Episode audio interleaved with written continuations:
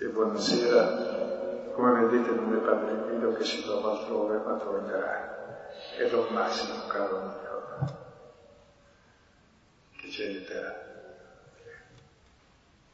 Buonasera, ben ritrovati. Iniziamo questa lezione sugli atti con il Salmo 86-87.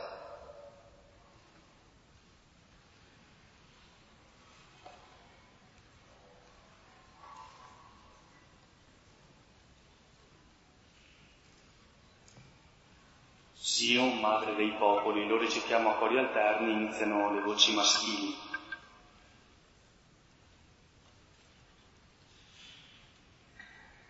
Le sue fondamenta sono sui monti santi.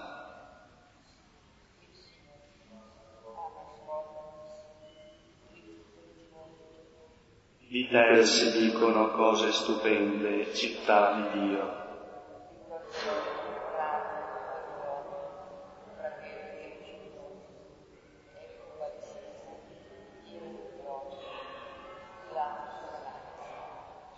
Dirà di Sion, l'uno e l'altro è nato in essa, e l'Altissimo la tiene salda.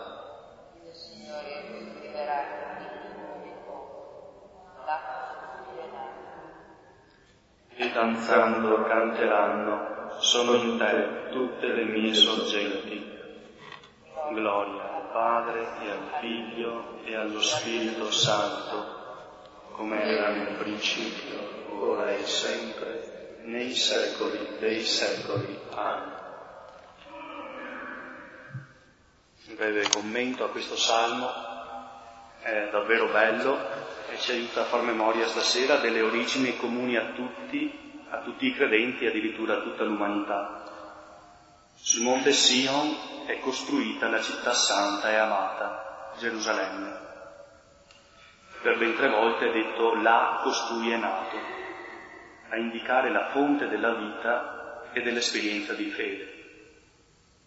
E se notate i popoli provenienti dai quattro punti cardinali, Arab, ovvero l'Egitto a ovest, Babilonia ad est, Tiro a nord e Etiopia a sud, rappresentano l'intera famiglia umana, che si riconoscerà salvata proprio guardando a Gerusalemme, sorgente di salvezza per tutti.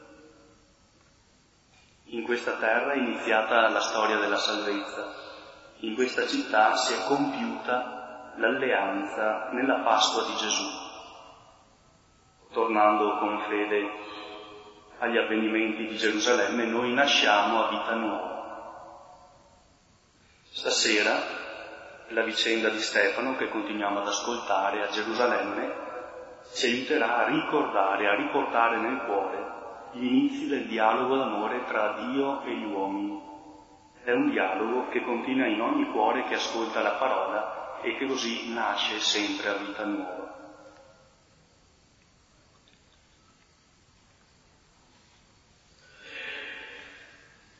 Ascoltiamo ora il testo, siamo al capitolo 7, dopo aver ascoltato tutto il capitolo 6.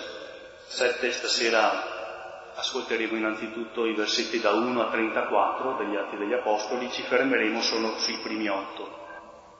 E mentre cercate il testo, faccio un riassunto breve della puntata precedente.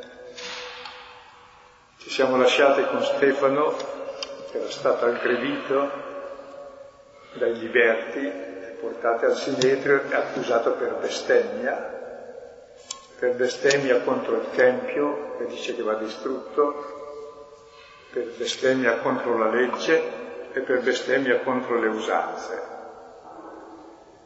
Ecco, ci fermeremo su questa bestemmia che è la sostanza della fede cristiana. Il Tempio vuol dire dove sta Dio e chiedere a uno dove sta bisogna, vuol dire chiedergli chi è. Uno sta all'arcivescovale è l'arcivescovo, se uno sta al palazzo reale è il vice, è se uno sta in una capanna è un povero Cristo. Anche Dio dove sta? Vuol dire che Dio è. E l'unica teoria di Dio in Luca, l'unica visione è quando sta sulla croce. E quindi esattamente il contrario di quello che presentano tutte le religioni come quel Dio che è padrone di tutti e di tutti e sta nel Tempio e, e li incute terrore a tutti e dalle sue leggi.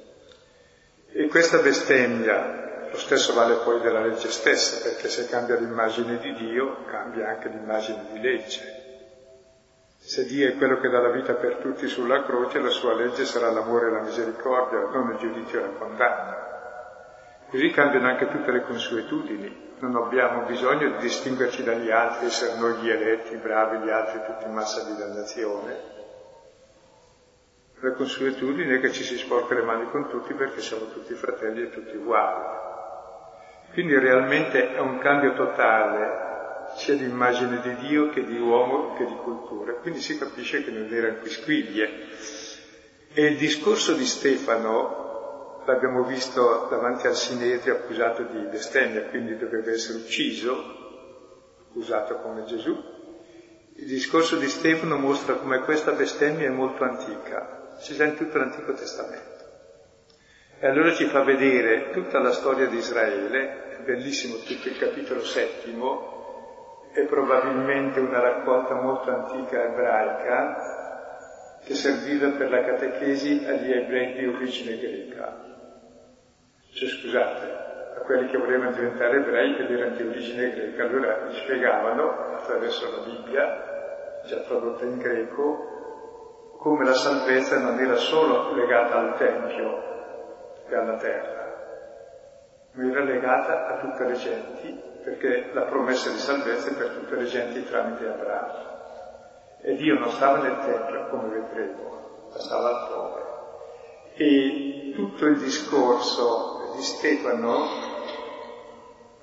che non parla per sé mai direttamente di Cristo, fino alla fine, poco alla fine ne parla, non è altro che per mostrare come già i nostri patriarchi, e nomino tre padri fondatori, prima Abramo, ci fermeremo su Abramo oggi, poi Giuseppe, quello dei dodici fratelli protagonista della salvezza dei fratelli, e poi Mosè, protagonista dell'esodo.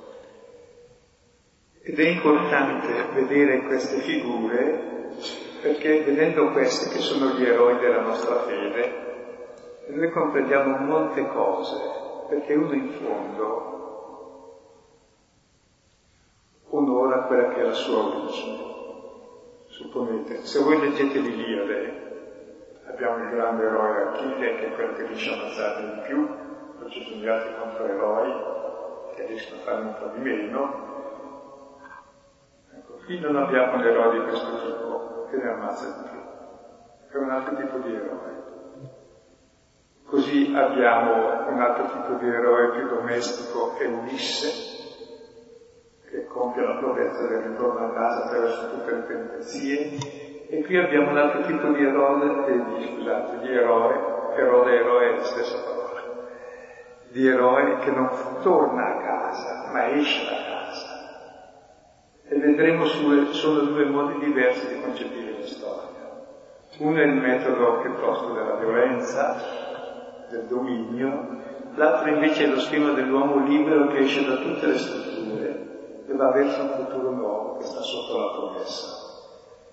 E vedremo anche che il concetto di uomo e di storia cambia radicalmente, e lo dobbiamo alla Bibbia, anche tutto quel che deriva dai diritti dell'uomo, cambia radicalmente rispetto alle altre culture grazie alle figure di Abramo, di Giuseppe e di Mosè.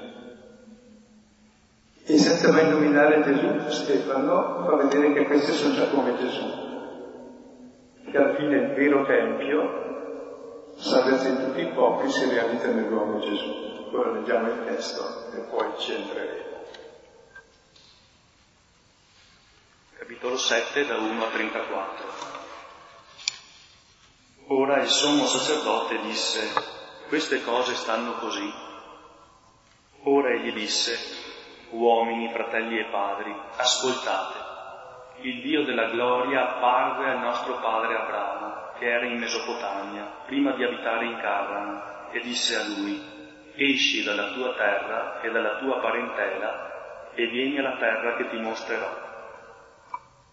Allora uscito dalla terra dei Caldei, dimorò in Carra e di là, dopo morto suo padre, Dio lo trasferì in questa terra in cui voi ora abitate. E non gli diede eredità in essa, neppure il passo di un piede, e promise di darla in eredità a lui e alla sua discendenza dopo di lui, benché non avesse un figlio. Ora parlò così Dio la sua discendenza sarà estranea in terra altrui e sarà resa schiava e la maltratteranno per quattrocento anni e la nazione di cui saranno schiavi giudicherò io, disse Dio, e dopo queste cose usciranno e mi renderanno culto in questo luogo. Egli diede un'alleanza di circoncisione, così Abramo generò Isacco, e Isacco generò Giacobbe, e Giacobbe i dodici patriarchi. E i patriarchi, essendo stati gelosi di Giuseppe, lo vendettero in Egitto. E Dio era con lui, e lo trasse da tutte le sue tribolazioni, e gli diede grazia e sapienza davanti al faraone, re d'Egitto, e lo costituì dirigente sull'Egitto e sull'intera sua casa. Ora venne fame di intero Egitto e Canaan, e tribolazione grande, e non trovarono alimenti i nostri padri. Ora Giacobbe, avendo udito che c'erano granagli in Egitto, inviò i nostri padri in Egitto una prima volta.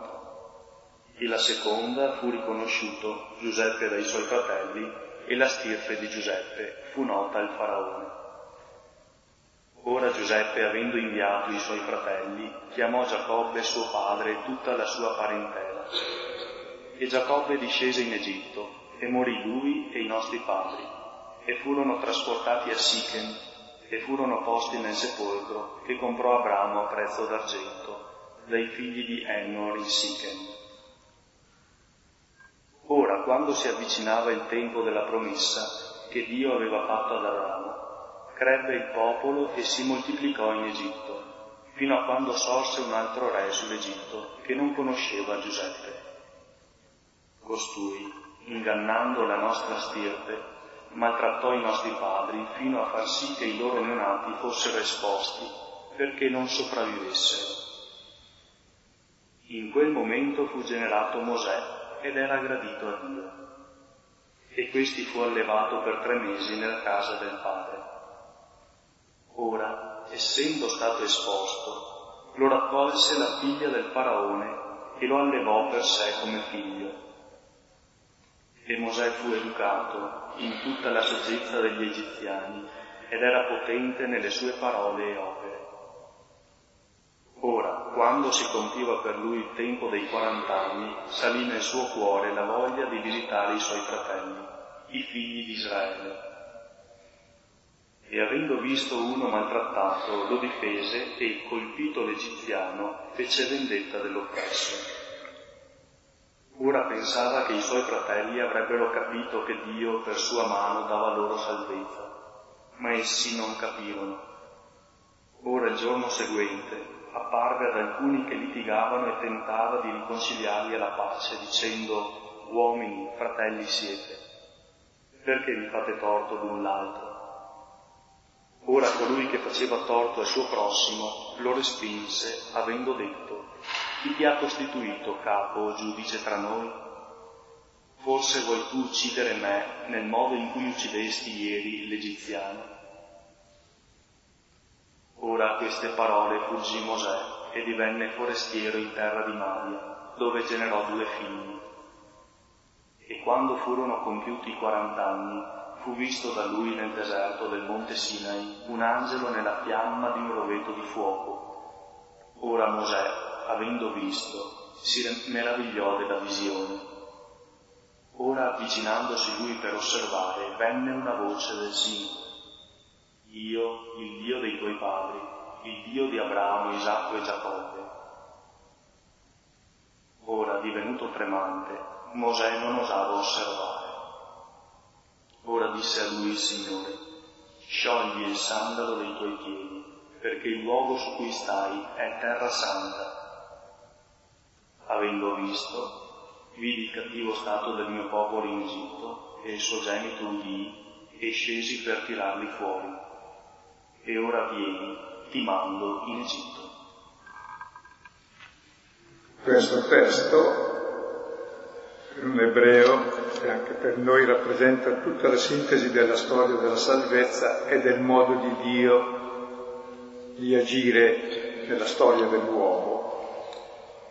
E lo fa attraverso le tre figure fondamentali, il nostro padre Abramo, a cui tutto ha inizio, la promessa, e poi Giuseppe, in Abramo si fa vedere le componenti fondamentali dell'uomo nuovo, e ci fermeremo su questo.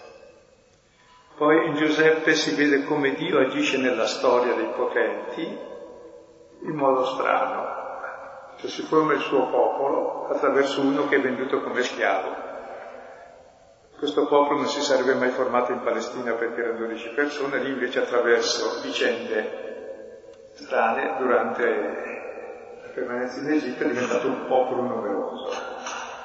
E poi in Mosè si vede non come agisce Dio, ma cosa fa Dio, liberare il popolo. E ci fermeremo su questi tre aspetti, separandoli, e ci fermiamo sul primo, quello di Abramo, dove si vedono le componenti fondamentali dell'uomo coniato dalla Bibbia. Un uomo totalmente, totalmente nuovo rispetto alla concezione che hanno le altre culture, con buona, buona pace, buon rispetto di tutto, tutto quello che abbiamo di nuovo nella cultura occidentale e che è entrato anche nelle altre culture, che erano uguali più o meno, viene da questa figura di Abramo, che spiego, cominciando da una cosa semplice. In tutte le culture più o meno il tempo è circolare, come le stagioni, no? Sulle varie stagioni fiorisce, germoglia, matura, finisce e rifiorisce e il ciclo, il cerchio, nulla di nuovo sotto il sole, si nasce per morire, poi si nasce, nasce un altro, poi si muore e, la, e non esiste storia, ma è l'eterno ritorno dell'identico, senza novità. Raffigurato anche come serpente che si morde la coda, o come Cronos che divora i suoi figli, e tutta questa concezione eh, della vita non c'è spazio per libertà, è dominata dalla fatalità, dalla morte, dal crudele destino, che tutti finiamo così. È l'ambito della necessità, dobbiamo tutti morire. È l'ambito della natura, dove tutto nasce e tutto muore. Mentre con Abramo c'è un altro tipo di storia che non è circolare ma è lineare, e spiego. Abramo non ha terra, non ha nulla, ha una promessa, è in una relazione con Dio che gli promette un futuro. Quindi quel che conta è il futuro. E il futuro è sempre nuovo. E quindi c'è l'attesa, l'apertura al futuro, nasce il concetto anche di responsabilità perché è un'alleanza. Se tu rispondi alla... non c'è nulla di meccanico, c'è la libertà di rispondere a ciò che hai capito, nella misura in cui hai capito, quindi di capire e di rispondere, sei responsabile della storia. E tutta la storia allora è un progresso, un cammino, cioè nasce il concetto di storia, di cultura, di libertà, di giustizia e tutti quei vari aspetti che vedremo attraverso questi testi che vengono fuori dalla Bibbia, in fondo, il senso di libertà, di giustizia, di fraternità vengono fuori da te, come promessa di Dio e come futuro sempre nuovo. Che se non c'è futuro non c'è storia, è sempre tutto uguale. E oggi si vive di nuovo in una regressione senza futuro e senza storia quasi, del morti e fuggi, come ha fatto Eva, ha mosso e poi fuggita, invece mangia e cammina, non mordere e fuggire, mangia e cammina, abbiamo una mente e la vita ha un senso. E vediamo allora eh, le coordinate fondamentali del senso della nostra vita, che è Dio vale per ogni uomo, attraverso la figura di Abramo, come è presentata in questi primi otto versetti eh, da Stefano. E tenete presente, sta parlando col volto di un angelo trasfigurato. E allora racconta la storia di Abramo e cominciamo a vederla e l'abbiamo già letta, leggiamo ora semplicemente versetto per versetto e la spieghiamo. Ora il sommo sacerdote disse, queste cose stanno così. Il sommo sacerdote è lo stesso che poco tempo prima ha condannato Gesù, Gesù condannato per bestemmia perché distruggeva il Tempio, subilava il popolo, anche c'era in Luca, era l'accusa per, per i romani, in modo da farlo mettere sulla croce, e soppertiva le consuetudini. Ora il sommo sacerdote dice, ma è vero che dice queste cose, le cose stanno così. E Stefano dice, e non sono qui spiglie perché è in gioco tutta la concezione di Dio, tutta la concezione anche non solo di Dio, ma di legge, quindi di comportamento umano, ma anche delle usanze più, più concrete. Perché se Dio è diverso e la legge è diversa, cambia anche tutto il modo di gestire la vita. Allora, è vero che tu dici così, Ora, Stefano cerca di far capire la cosa fondamentale della Bibbia al sommo sacerdote. Pensate un laico vuole far capire al sommo sacerdote la cosa fondamentale della Bibbia, che la Bibbia è la promessa di un futuro e il futuro è sempre nuovo, non è mai passato. Mentre l'istituzione, il potere detesta il futuro, che il futuro vuol dire, vuol dire il cambiamento, il cambiamento vuol dire che perde il potere. Mentre Dio invece è la novità sempre di libertà nuova e non puoi controllare l'azione di Dio. E allora mostra attraverso tutta la storia, prima di Abramo e poi di Giuseppe poi di Mosè, che Dio è sempre stato fedele alla sua promessa portandola avanti e sempre gli uomini di potere hanno cercato di bloccarla, ma anche il popolo stesso, ma non ci sono riusciti. Come hanno fatto con Gesù, sarà quel che capita anche a Stefano. Ora, il discorso è sempre molto attuale, perché è in gioco il Tempio, la struttura principale, l'immagine di Dio, vuol dire, la legge e le consuetudini. Tutte le sacre leggi, le sacre consuetudini, la sacra dottrina, tutte le nostre idee, sì, è in gioco tutto. Perché Dio è sempre nuovo e non lo puoi mai racchiudere in una definizione. Dire adesso ce l'ho in tasca, l'ho catturato, e vedremo come nel suo rendiconto Stefano davanti al sommo sacerdote dimostra attraverso tutta la storia di Israele che Dio è sempre stato principio. E adesso vediamo dove si trova Dio, che tipo di Dio è, fin dall'inizio con Abramo. Tra l'altro ieri era la festa dell'uomo, che è importantissimo l'uomo, la, la Chiesa. Ora voi sapete che la parola d'uomo vuol dire casa, quando i cristiani, i primi cristiani che abbiamo visto negli atti celebravano, lo facevano in casa, il cenacolo per le case. Fino al terzo secolo era sempre nella casa, non aveva tempi. I cristiani non avevano tempi, tempi. E quando poi finalmente il cristianesimo è diventato libero di esprimersi anche socialmente, hanno costruito degli edifici perché così potevano riunirsi ma il modello di edifici non è stato quello del Tempio di nessuna religione, né di quella ebraica. Era il modello della basilica, cioè del, del mercato, era il mercato imperiale della basilica. Dove la gente confluisce perché il Tempio, il luogo dell'abitazione di Dio, è l'uomo, mica è la casa. Ed è l'universo, Dio abita dappertutto ed è tutto in tutti. Ed è nella parola che ce lo fa vedere. Mentre se noi raccogliamo Dio in un tempio, questa si chiama idolatria ed è la critica costante che hanno fatto i profeti contro il Tempio. E la stessa arca dell'alleanza che avevano fatto come Dio l'aveva voluta, la vedremo in Mosè, quando hanno detto adesso la prendiamo così siamo sicuri di vincere, hanno perso. Perché non è che puoi addomesticare Dio. Tant'è vero che nella morte di Gesù si squarciò il velo del santuario, cioè Dio non è più lì, ma è l'umanità di Gesù. E Dio è un uomo, è il Tempio poi si chiamò anche cattedrale oltre che basilica perché nella basilica c'era carena, si direbbe nella cattedra, la segna, dove si faceva il giudizio. Poi divenne l'uomo e comunque l'idea della, della Chiesa è sempre quella della comunità delle persone. dove ognuno di noi è responsabile in prima persona, perché ciascuno di noi è tempio di Dio. Lo sapete che siete tempio del Signore, il nostro corpo. Come in Gesù abita corporalmente la pienezza della divinità, così in ciascuno di noi abita il suo spirito che divinizza il nostro corpo, così che il nostro agire sia da figli di Dio e da fratelli, e questo cambia la vita. Ecco, allora adesso entriamo, entriamo nella risposta più dettagliata.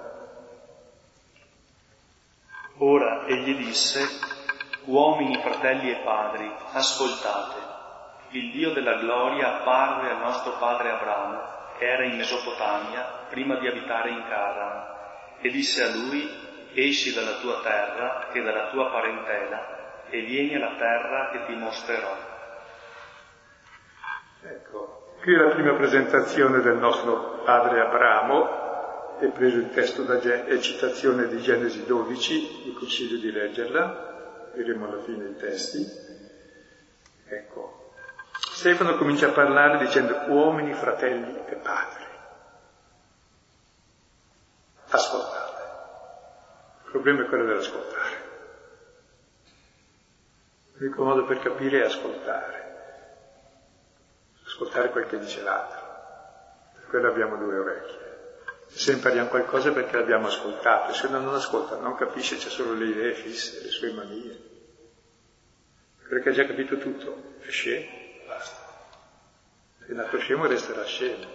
È l'ascolto che ci attiva l'intelligenza, l'ascolto della realtà ogni volta, perché la realtà è sempre diversa. La sorgente non è mai stagnata. Ascoltate, il Dio della gloria apparve ad Abramo che era in Mesopotamia. Dove si trova Dio? In Mesopotamia, zona pagana, verso un pagano. Ancora prima che abitasse a Caran, dove andò dopo. E disse a lui, un Dio che parla alle persone, un Dio che è interlocutore di ogni persona, un Dio che è interno a noi più del nostro intimo che può parlare al cuore di ciascuno. Parla attraverso la gioia, l'incoraggiamento, dandogli bene. Dio che entra in dialogo con l'uomo. Questa è la dignità dell'uomo, è partner di Dio. Perché uno diventa chi ascolta. Ci ha fatto sua immagine e somiglianza perché dotati di udito per ascoltare e poi comunicare con lui. E attraverso la parola diventiamo poi demiurghi, possiamo intervenire su tutta la creazione trasformandola e ricreandola. Dipende a che parole mettiamo dentro. Se mettiamo dentro la parola di potere, la trasformiamo in morte, la blocchiamo, la controlliamo, dominiamo, vediamo tutte le violenze che ci sono sempre. Se invece mettiamo dentro la parola che siamo uomini tutti, cioè uns, tutti uguali, terra, e fratelli, perché figli dello stesso padre, allora è diverso il modo di stare insieme. Disse, è fondamentale questa parola di Dio che parla. La più grande meraviglia è che Dio parla a ciascuno di noi. Mi ricordo una ragazza che non era credente, poi così per caso è diventata credente e ha scoperto che la Bibbia è parola di Dio. Che noi lo diciamo sempre parola di Dio, parola di Dio aprire la Bibbia stava lì anche uno che dice ma questo è Dio che mi parla e stava lì estasiata al pensiero che Dio parla a ciascuno di noi. Questa è la grande dignità, siamo interlocutori di Dio, ciascuno. Da qui il concetto di persona, unica, sovrana, che si mette in relazione con gli altri, ascoltando la medesima parola di amore che poi comunica amore e diventa così come Dio. Bellissimo questo disse. E poi cosa gli dice? Non torna a casa o non va o non armati per andare a occupare la, la Troia, lì, Troia come ha fatto gli Achei, Achille, o non tornare a casa come Ulisse, ma esci dalla tua terra. L'uomo che parla è uno che sa uscire di sé, chi non sa uscire di... Noi siamo fuori di noi stessi in genere, perché siamo fuori di testa.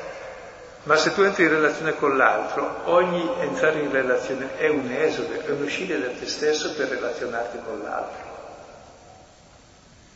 E uscire vuol dire dalla tua terra, dalle tue abitudini, dalle tue gabbie, tue, da, da, tutto ciò che è tuo, no? C'è la novità che non è tua, è più grande. E la vita è tutta un esodo, un uscire. Tant'è vero che il tempo è sempre un esodo. Detta una parola e quell'istante è già uscito, è già finito, sei già nell'altro. La vita è esodo costante. Se no se resta fissa è perché si è morti e rimane stabile. Quindi tutto questo cammino, questo movimento, vai, dove? Vieni, dove ti indicherò, questo vattene. E evidentemente se gli dice di andarsene da ciò che è noto per andare nell'ignoto, non è che dice così vai a morire, gli fa la promessa fondamentale per l'uomo, la terra che serve per vivere e il figlio, che è la qualità di vita, la relazione e la continuità della vita. Quindi gli dà due promesse fondamentali. E dove lo manda? Nel paese che ti indicherò. Non si dice qual è, non te lo può dire prima, devi andare per sapere com'è. Non è che lo puoi inventare. Farò di te un grande popolo. È bellissima anche una cosa che viene fuori dal testo. Dio che parla è un io con un tu, io farò di te. Questa relazione, questo rapporto io-tu con Dio, non io-Dio, io-tu, che è un'altra cosa, detto da Dio, non detto da noi. È estasiante questa io ti darò, ti benedirò, la benedizione è la somma di ogni bene che uno possa pensare e desiderare, di felicità, di pienezza. Ti benedirò. Se no la vita è una maledizione. Quindi una vita che va verso il futuro, in una benedizione sempre più piena. E non solo ti benedirò, ma il tuo nome sarà benedizione per tutti e in te saranno benedette tutte le famiglie della terra. Cioè tutta l'umanità riceverà questa benedizione. E in cosa consiste questa benedizione? Qui non si dice, ma si dice solo che lui se ne andò, le vedremo dopo. Consiste nella fiducia tra due persone, che è l'aspetto fondamentale dell'amore che permette la relazione, l'affidabilità e la vita. Se no semplicemente l'esistenza è semplicemente uno scontro dell'uno contro l'altro per farlo fuori perché non ti fidi e lo devi controllare e dominare. Mentre così nasce finalmente una società libera su questa fiducia. Nasce l'uomo nuovo, che l'uomo di fede. La fede non è creduloneria. La fede è l'unica cosa sensata, poter avere fiducia nelle cose che fai, che dici, se non sei stolto, sei incipiente. Se no tutte le relazioni sono sospettose, è orribile, non puoi più vivere. Se penso che qui mi cadono i cornicioni e non tenga il pavimento, evidentemente, o i muri li hanno calcolati male nel 500, sai, non c'era il computer, eh, non posso vivere. Beviamo anche l'acqua, respiriamo l'aria, ci fidiamo, lì un po' di meno. Per dire noi viviamo di fiducia, dove la fiducia è l'aspetto fondamentale di una relazione possibile, tra un io e un tu. E qui nasce la storia, Qui nasce il concetto di futuro, di persona, di progresso. Questa cosa semplice.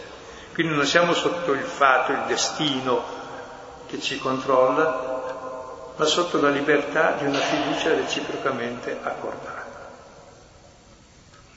Abramo, uomo della fiducia, ma anche Stefano, eh, è pieno di fiducia perché risponde davanti al sommo sacerdote e a tutti dà la sua testimonianza. L'abbiamo lasciato con il volto trasfigurato, ma lui è vero mistico che non evade dalla storia, dalla realtà, ma rende testimonianza, rende ragione della speranza che è in lui. Quindi il vero uomo di Dio, il vero mistico è colui che testimonia, che annuncia Gesù nella storia ai suoi fratelli con coraggio.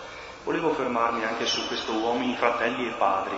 Non è un, sem- un semplice appello all'attenzione, una captatio benevolenza di Stefano di fronte ai suoi uditori, ma è dichiarazione di solidarietà, di legame fraterno e di rispetto anche verso il Sinedrio, verso i padri.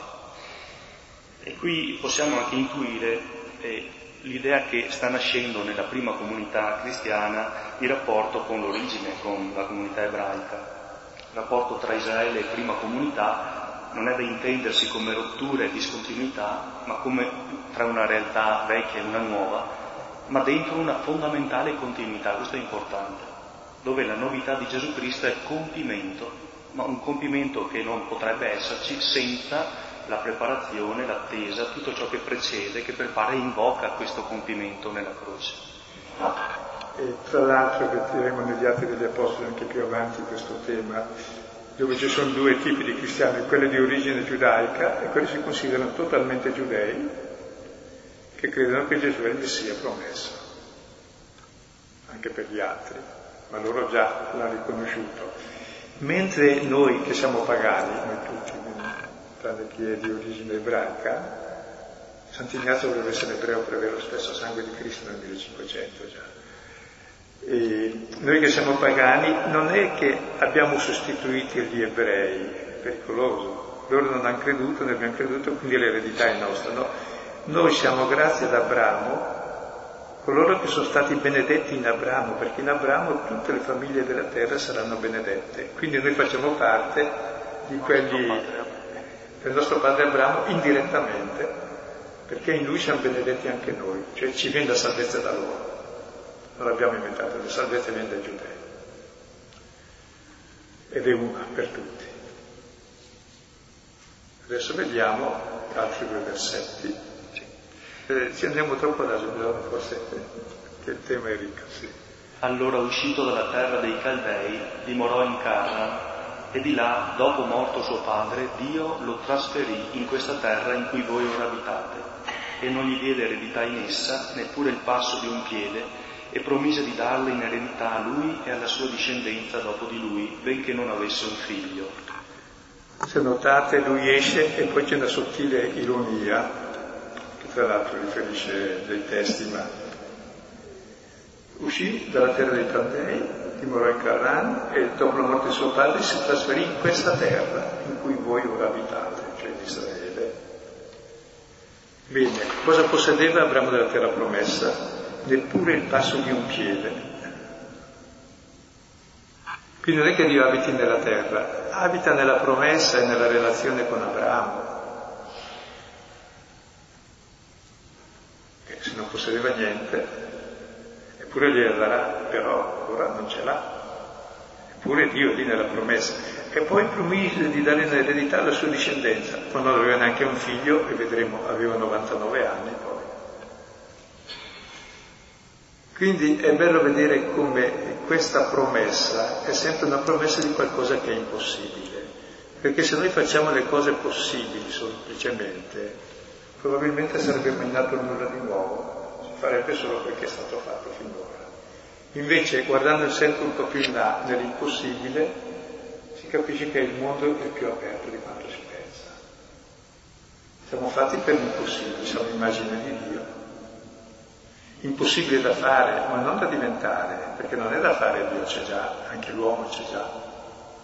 Quindi riconoscere che noi siamo questa sete di impossibile che trova il suo compimento in questa relazione, che poi effettivamente si compie nella storia. E allora anche qui dice Dio dov'è? Non è sulla terra perché non c'è, non c'è nel, nel figlio perché non c'è ancora, eppure Dio c'è ancora, come colui che promette questa novità assoluta. E questo è il primo passo, ed è il primo passo della vita di ogni uomo. Se uno non cerca qualcosa di nuovo, più bello, più sensato, una relazione,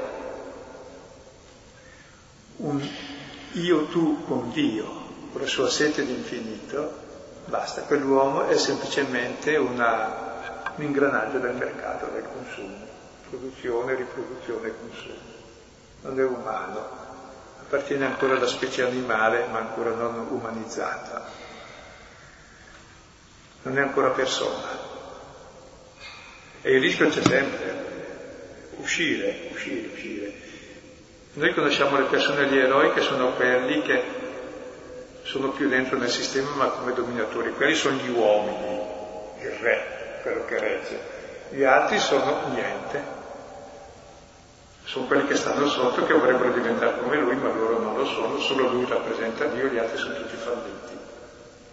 E anche il re quando perde la forza è destinato a essere ucciso, gli succederà il manigoldo maggiore, che è quello che può restare più forte, e così si perpetua la storia di violenza. Qui invece c'è tutta un'altra storia. È la storia dell'impossibile di una relazione che si basa sul desiderio e su quel che si verifica in questo desiderio. E vediamo allora il seguito. Io volevo dire come Padre Silvano sottolineava l'uscire, ma ci sono altri verbi di mobilità, di movimento. È interessante vedere i luoghi, le città. Abramo non è stanziale e sedentario, ma dinamico e pellegrino, e questo ci ricorda che l'esperienza di fede è un cammino continuo, una continua ricerca. Chi sosta sulle convinzioni acquisite ne fa facilmente degli idoli, delle sicurezze a cui aggrapparsi, ma gli idoli sono morti. E invece Abramo ci insegna a restare in continua ricerca di Dio e delle sue sempre nuove manifestazioni nella storia, di dove Lui si rende reperibile a noi. Per questo va cercato sempre mettendoci in movimento, con un cuore da pellegrini, Provate a pensare anche oggi, ma come noi ci sediamo volentieri nelle nostre quattro idee ritenendole giuste, e su queste poi sacrifichiamo tutta la verità, la realtà e la storia, per il nostro interesse di pigrizia e di stupidità, a tutti i livelli, religioso, politico, sociale, umano, familiare, relazionale. Questa apertura bellissima. Continuiamo allora. Ora parlò così Dio la sua discendenza sarà estranea in terra altrui e sarà resa schiava e la maltratteranno per 400 anni e la nazione di cui saranno schiavi giudicherò io, disse Dio, e dopo queste cose usciranno e mi renderanno culto in questo luogo. Allora, eh, questo testo parla di Genesi 15, dove Dio conclude l'alleanza con Israele una nuova alleanza, ne ha sempre diverse, e predice quel che avverrà, che la discendenza di Abramo resterà schiava in Egitto per 400 anni. Schiava ed estranea. La parola estranea in greco è paroikeo, si vorrebbe dire parrocchia, corrisponde agli zingari, vuol dire quelli che stanno fuori ai margini della società, che era il concetto di parrocchia antico, erano fuori. Che sarebbe come oggi dire appunto sono gli zingari di Roma. Ecco. Vivevano da nomadi su terra non loro. E poi andranno in Egitto e questo aspetto lo vedremo meglio la volta prossima come questo andare in Egitto per una malignità dei fratelli che lo vogliono ammazzare, poi andare tutto il popolo per una carestia, in realtà diventerà l'Egitto il crogiolo dove si forma il popolo, perché là non avrebbe potuto vivere. È nata una nazione numerosa. Però qui cita Genesi 15 e quando dice la tua discendenza andrà in Egitto, eccetera, ma Abramo, il contesto è questo, che Dio gli appare e dice, Genesi 15, non temere Abramo, io sono il tuo scudo, la tua forza. E Abramo risponde, ma che mi darai? Sono senza figli, ho 99 anni. E allora eh, Dio lo conduce fuori dalla tenda dice guarda, gli è apparso di notte, si capisce. Guarda le stelle del cielo quante sono, riesci a contarle. Sono più della sabbia del mare. Così sarà, saranno i tuoi figli. Grazie, ma io non ce li ho. E invece no, non è risposto così. Egli credette al Signore che glielo accreditò come giustizia. È citato da Galati 3,6 questo Cos'è la giustizia? La giustizia è credere che il Signore mantiene le promesse, ci vuole bene, è l'unica cosa giusta. Se uno non pensa che il padre e la madre gli vogliono bene, è l'unica giustizia, contro di sé e contro di loro. L'unica cosa giusta da fare. Quindi la giustizia non è essere bravo, è credere che Dio mantiene la sua promessa e quindi resti fedele alla sua parola. E lui è fedele di sicuro. E poi gli domanda come potrò sapere che ne avrò il possesso? Allora eh, Dio gli dice guarda, prendi eh, eh, una giovenca di tre anni, squarta, prendi una capra di tre anni, squarta, una gente di tre anni, squarta, una torta e un piccione, ucciderli senza squartarli, uno per parte e l'altro per, da una parte e dall'altra. Era il modo in cui si faceva l'alleanza, quando due re si alleavano, squartavano degli animali, passavano in mezzo dicendo chi trasgredisce finirà così, squartato. Che vuol dire siamo alleati per la vita e per la morte. Abbiamo lo stesso sangue. La morte dell'uno e la morte dell'altro, la vita dell'uno e la vita dell'altro. E Dio dice ad Abramo queste cose. E poi mentre Abramo è lì e i corvi cercano di rubare quei cadaveri, non succede nulla, viene tentato di dormire, poi vede finalmente che passa un fuoco attraverso le vittime, cioè Dio. Abramo non passa. Cosa vuol dire?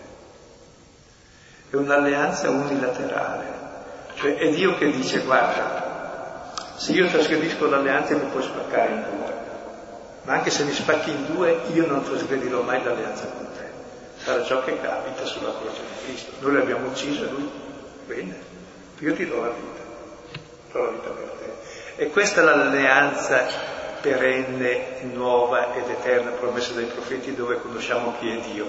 È uno che mi ama con un amore più forte della morte, della sua morte. Lo posso anche ammazzare dalla vita per me, per questo è Dio. Capite che senso ha questo concetto di Dio, questa alleanza? nuova ed eterna, che nessuno può, non può romperla.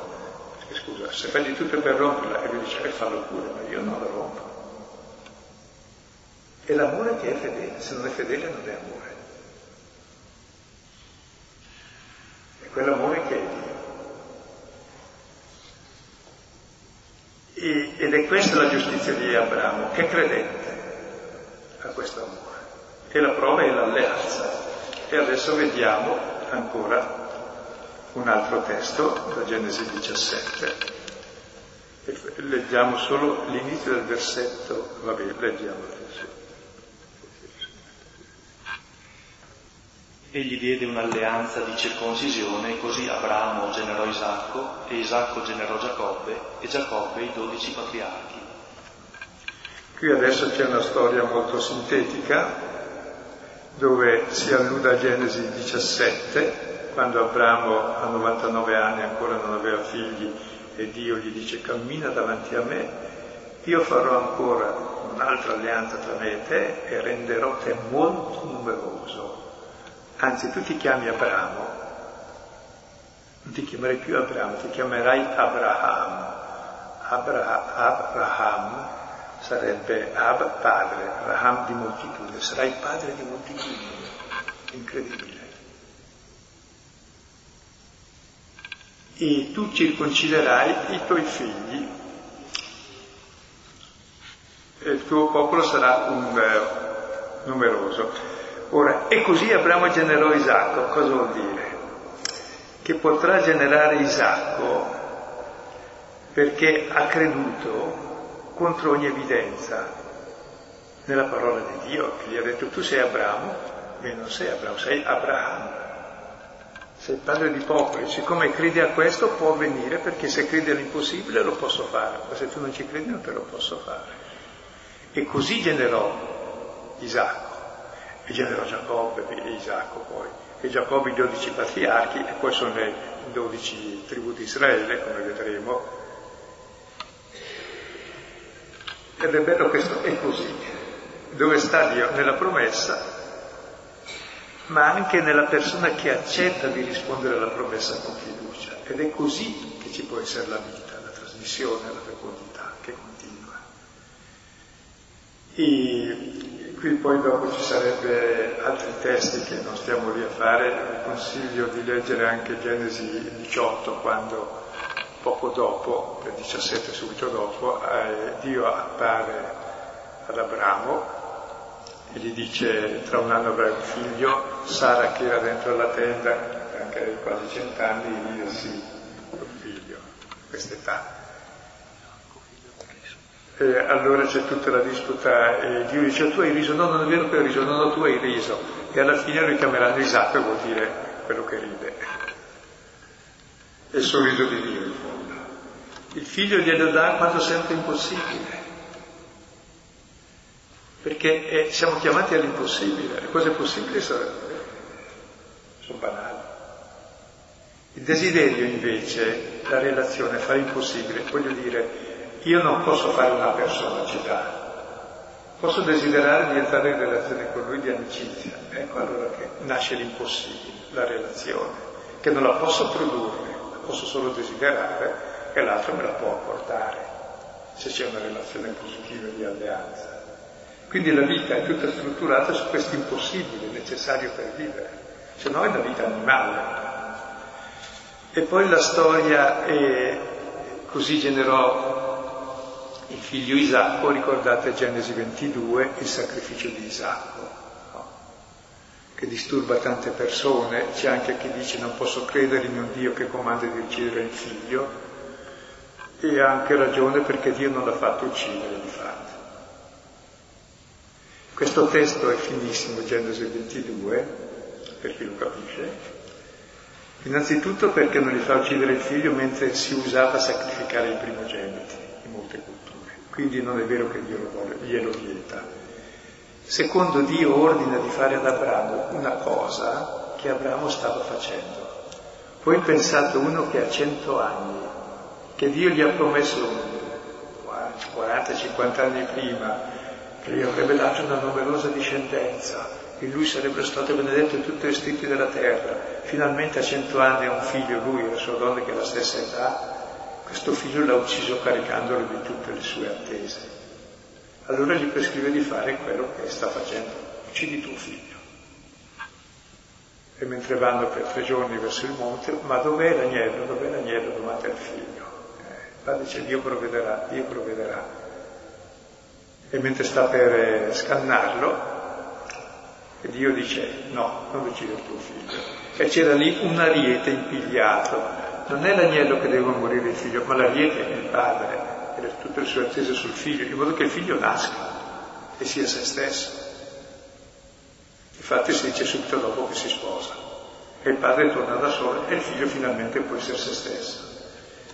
È una cosa molto fine perché normalmente i figli sono le nostre attese, quindi il nostro prolungamento, quindi il nostro feticcio che ammazziamo, perché ci sovrapponiamo tutto ciò che vogliamo noi, la patria potestas. No, invece è se stesso. Ammazza te come padre, sei suo fratello, è uguale a te, figlio. E come vedete abbiamo accennato solo qualcosa di questa figura di Abramo che ci istruisce su quello che è il fondamento dei valori fondamentali dell'esistenza il desiderio, il desiderio di impossibile, la promessa, il cambiamento del concetto della vita, che non è un eterno rimangiarsi il vomito,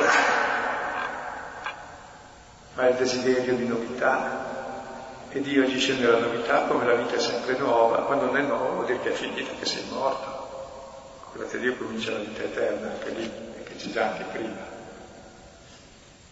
Ecco, potremmo adesso consigliare questa settimana di leggere questi quattro testi, magari, sì. Sì, li richiamava già padre Silvano, Genesi 12, da 1 a 10, il capitolo 15 della Genesi tutto, Genesi 17 da 1 a 18, tutto il capitolo 22 e richiamavi anche il capitolo 18.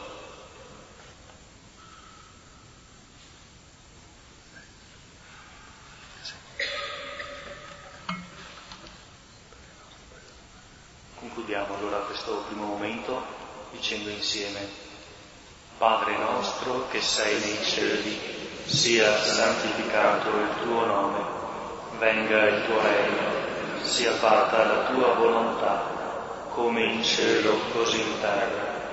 Dacci oggi il nostro pane quotidiano e rimetti a noi i nostri debiti, come noi rimettiamo ai nostri non abbandonare nella tentazione, ma liberaci dal male.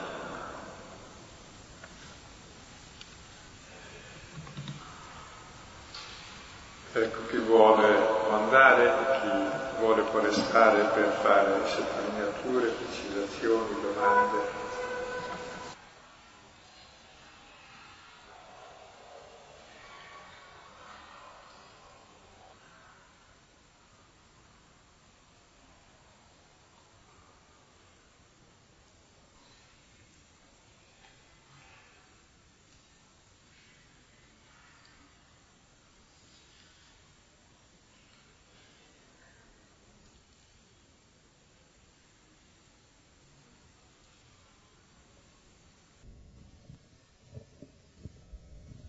Io ringrazio mm, Silvano Fausto appunto perché eh, mi ha colpito soprattutto l'ultima cosa, quella del, di Abramo, che, del sacrificio di Isacco eh, e del fatto che appunto non viene sacrificato l'agnello ma l'ariete, quindi una lettura completamente diversa da quella che normalmente si fa, cioè è la prima volta, la ringrazio, cioè veramente è molto bello come... Eh sì, comunque sta scritto, come sta scritto che non devi uccidere il figlio come sta scritto anche vai e sacrifica tuo figlio, che era quello che stava facendo, gli prescrive il male che sta facendo in modo che ne veda l'orrore. Quel che stava facendo era sacrificare il figlio alle sue attese. È anche molto, molto fine psicologicamente. Certo una lettura banale della Bibbia dice ma allora de- deve ucciderlo o non ucciderlo? È chiaro che gli dice non ucciderlo perché gli dice di non ucciderlo alla fine. Ma perché gli dice prima di uccidere? È perché gli dice quel che sta facendo. Difatti alla fine muore non l'agnello, che è il figlio, ma l'ariete, il montone, il padre. Molto, sono dei grandi artisti quelli che hanno scritto queste cose, che erano tutt'altro che sprovveduti di conoscenze e di arte. È sprovveduto chi le legge in genere. Sono di una finezza anche letteraria sublime. Eh?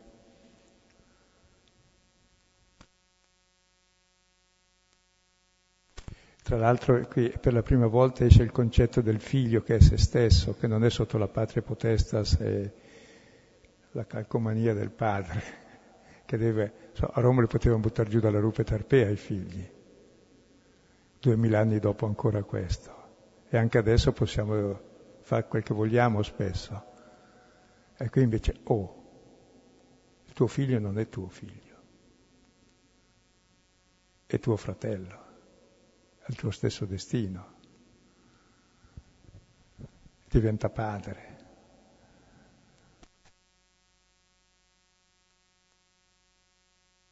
È come in Italia, no? che i maschi restano figli fino a 40 anni, poi passano dalla seconda mamma, se tutto va bene. Non è vero, eh, spero.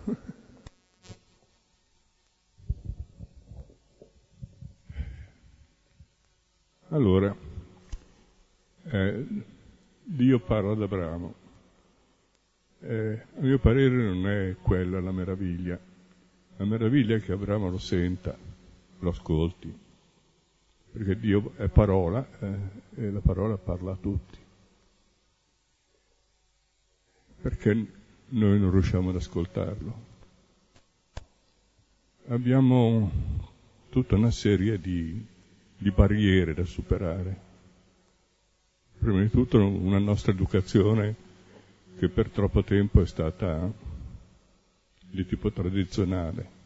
Io andavo a dottrina, dottrina consisteva nel imparare a memoria una certa una certa serie di precetti e dovevi ripeterli e se non li ripetevi avevi le bacchettate sulle dita. Bacchettate erano di più, la memoria è cosa utile perché viviamo delle memorie. I precetti sono anche giusti, sarebbe bene che li sapessero i precetti, ma non tocca a noi insegnarli. Tra l'altro, scusa, ti interrompo, ma eh, condivido molte cose. Però stavo per dire una cosa, che la Bibbia non è precetti ma è racconto e il racconto è per chiunque l'ascolta, anche per noi adesso. Cioè si racconta quel che è accaduto e ciò che è accaduto accade ogni volta in chi lo ascolta, se lui vuole.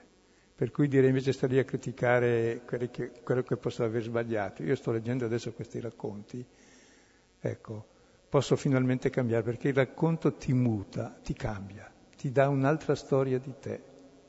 Le altre cose possono essere anche giuste perché si danno ai figli delle norme, delle regole, perché è anche giusto che ci sia un comportamento che non sia da selvaggio. Quindi un codice di comportamento ci vuole, ma ciò che cambia non è mai, non è mai giustamente, tantomeno le bacchettate non ci vuole, adesso ti insegno come si fa a essere mansueti, due sberle, no. cioè è l'esempio che insegna, ma il racconto è un tipo di insegnamento, per questo la Bibbia non è, un, non è come i nostri catechismi che sono a livello stupido proprio, eh, stupido. Invece sono racconti perché il racconto, poi tra l'altro fatto molto bene, ti coinvolge e ti trasforma, mentre i precetti, Dio mio che zuppa, sì d'accordo, poi sono tutti divieti, dico dimmi anche qualcosa di bello. Il racconto invece non è nessun divieto, anche se dice cose da non fare, ma te ne mette dentro l'orrore, uccidere il figlio, ma non si può, ma scusa, quel che stai facendo non ti sei mai accorto. Non so se mi spiego. Quindi il potere del racconto è grande, è quel che facciamo qui da anni, da vent'anni, e che raccontiamo. I Vangeli sono racconti, tutta la Bibbia è racconto, e noi viviamo dei racconti che ascoltiamo.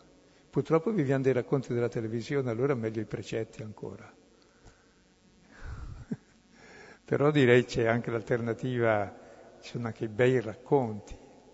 E la Bibbia è un racconto veramente spettacolare anche dal punto di vista artistico.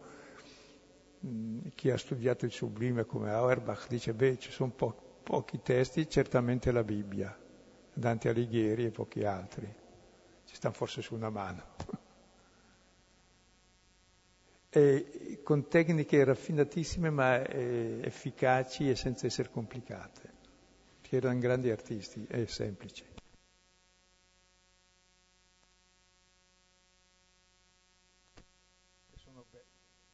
E sono belli perché se una cosa non è bella è brutta e se è brutta è bene che non ci sia.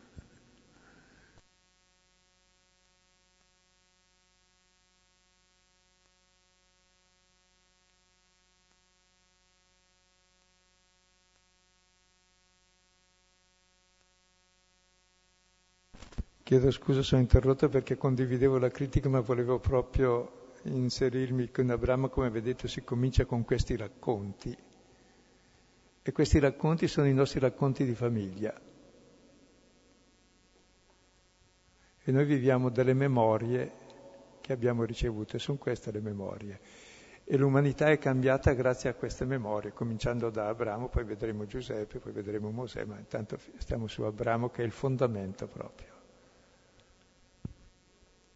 e ognuno di noi, eh, vi consiglio proprio durante questa settimana, questi testi, leggeteli e vedrete come, quante cose possono dire. Ecco.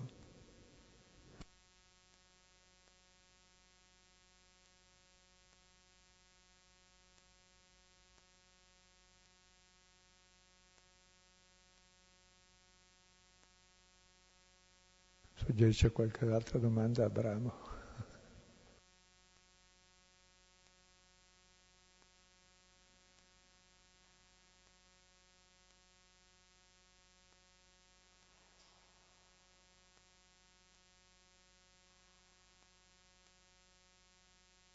Allora possiamo chiudere qui e concludiamo con un gloria allora. Gloria al Padre, al Figlio e allo Spirito Santo, come era nel principio, ora e sempre, nei secoli dei secoli. Amen. Prossima volta vedremo il seguito, come Dio agisce nella storia attraverso Giuseppe.